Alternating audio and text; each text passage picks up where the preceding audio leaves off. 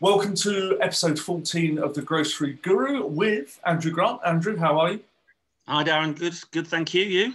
Yeah, I'm good. I'm good. Looks like you're at your uh, mum's, am I guessing? I am at the um, yeah the uh, the uh, the homely the homely palatial pile. Very nice, very nice. All right, looks lovely. This week, I think we're talking about range reviews, range resets, that sort of thing. That's what we discussed. Yeah, I think you know. There's, I think we said last week, not a lot hot happening out there. Um, but the only bit of newsworthy, newsworthy stuff to come out is Morrison's have uh, had a virtual supplier conference and um, have announced a um, major category reset. Um, what I found quite funny actually is uh, some of the learned um, publications out there picked up the fact that it's a 170 category range review. Wow. But published it as Morrison's to change 170 products. yeah. well, that's not many, so that shouldn't take long. It'll take them about 12 minutes, I reckon, yeah. But no, it's 100, 170 categories, um, full on range reset by the sounds of it, and utilizing their new Morrison's Edge uh, shopper insight technology. And is this their hookup with IRI, am I guessing? Yeah, with IRI. Okay. Um, so a crazy time to be doing a range review, range reset? Well, yeah, exactly. Uh, that was my first thought. We don't know what the new normal is. So they're going to be looking at a year's worth of data yeah. when, you know, just take a few categories. People haven't really bought any sandwiches for lunch. Yeah. People haven't been doing meal deals. Um, everybody's been baking at home and cooking at home. So ready meal sales probably aren't reflective of whatever the new normal is. So I think it quite quite difficult to do a range review when the world's been turned upside down. Uh, why why the timing now is slightly bizarre to me. I don't know. I mean, it's a topsy turvy time, obviously, to do it, and you're basing it on data that may then change as shopper habits change. We come out of lockdown, blah blah blah. Is it a brave move to be doing it? I, I, I think not. Is my is my suspicion. Not well, as long as I suppose as long as they put a common sense rule over it. But you know, obviously, we don't know what data will come out, but you can sort of, you know, with some of the macro trends we've talked about over the last few months, you can almost imagine a situation where, you know, a whole aisle of flour, you delist ready meals, you take out front of store and fill it with masks. Yes. Um, you know, that ain't going to be the new normal back in, you know, hopefully in May, June, July. You're right, it's not. And I, and I think with we could both credit our friends in Bradford with more intelligence. And of course, they're not going to put a whole Isle of Mars in. But it comes down to the nitty gritty, doesn't it? Are they going to extend baking by 20% and then try and change it again in June where they go, hold on, we're now not all baking? Maybe. Yeah, no, exactly. Maybe.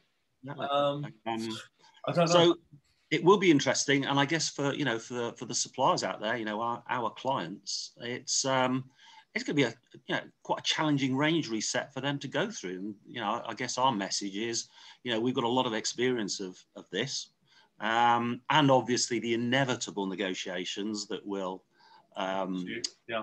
come to fruit from our, you know the winners and the losers being put under pressure. Yeah. Um, so I guess yeah, I guess the message of, of today's um, webinar is that you know we're here to help. If there's any Morrison supplier out there caught up in this range reset, yeah. Um, quite important, I think that you know they, they spend the the commensurate amount of time on it because it, it's going to be a weird one. It is, and also not forgetting we've got our new man in the office, Mark White. So GSCOP is looking down with a, a fresh lens at um, yeah. D-lists, um, which uh, Morrison's could come a cropper on if they're not careful with those. I'm sure they are. Well, yeah, no, as, as always, yeah, there's a, there's a new adjudicator there. I think we've said way back in a, an earlier one of these, yeah, he will want to make his mark. What is it? What is it? The, the famous first hundred days. Yes, yes. Um, he must be coming close to that, so I'm, I'm sure he'll want to uh, make his mark. But you know, we've we've seen that the you know the all the signed up um, retailers under GSCOP, you know, they do pay, they do pretty much play by the rules. Yes. Uh, yes, we've got the uh, Code Confident pack, which was launched a couple of weeks ago by Mark, which yep. we'll have a look at. Yep, thumbs up to that. Um, and then that made me think about Biden's first 100 days. Quick note to him. Um, I think he's made some uh, cracking decisions of basically overturning everything that Trump did. yeah, yeah. Uh, probably not a difficult first 100 days for him, but probably outside our remit, I think, Darren. I think so. So let's come back to range reviews. Um, your experience, what would you tell the people watching this on range reviews? I've got a couple of things I'd share, but what would you say, having been through probably hundreds? You've just got to immerse yourself in the data and, you know, come up with the, well, st- stick with the shopper, as we've always said, you know, shopper, shopper is king. Start with the shopper and work back. Yes. Um, I guess if you're a if you're a supplier or a brand that gets genuinely bad news, in the sense that your products are no longer shopper relevant, then you're going to have to do some very very deep navel gazing, because um, otherwise you'll just end up basically spending money to keep listed, which might work in the short term, may buy you the time to sort of re-strategize in the medium term.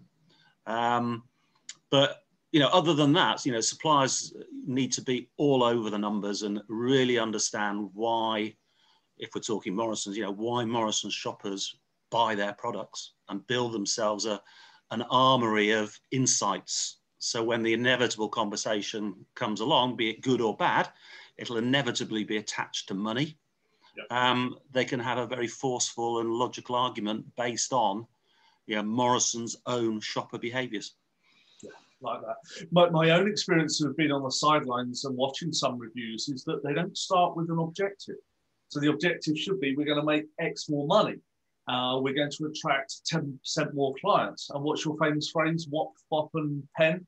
Yeah, yeah. Just explain that so these guys know what, what we're talking about. Uh, but, but it's very simple. The only three ways you can add value to a category is um, bring your shoppers in, which is penetration the hardest one to uh, to achieve. Um, get customers to spend more.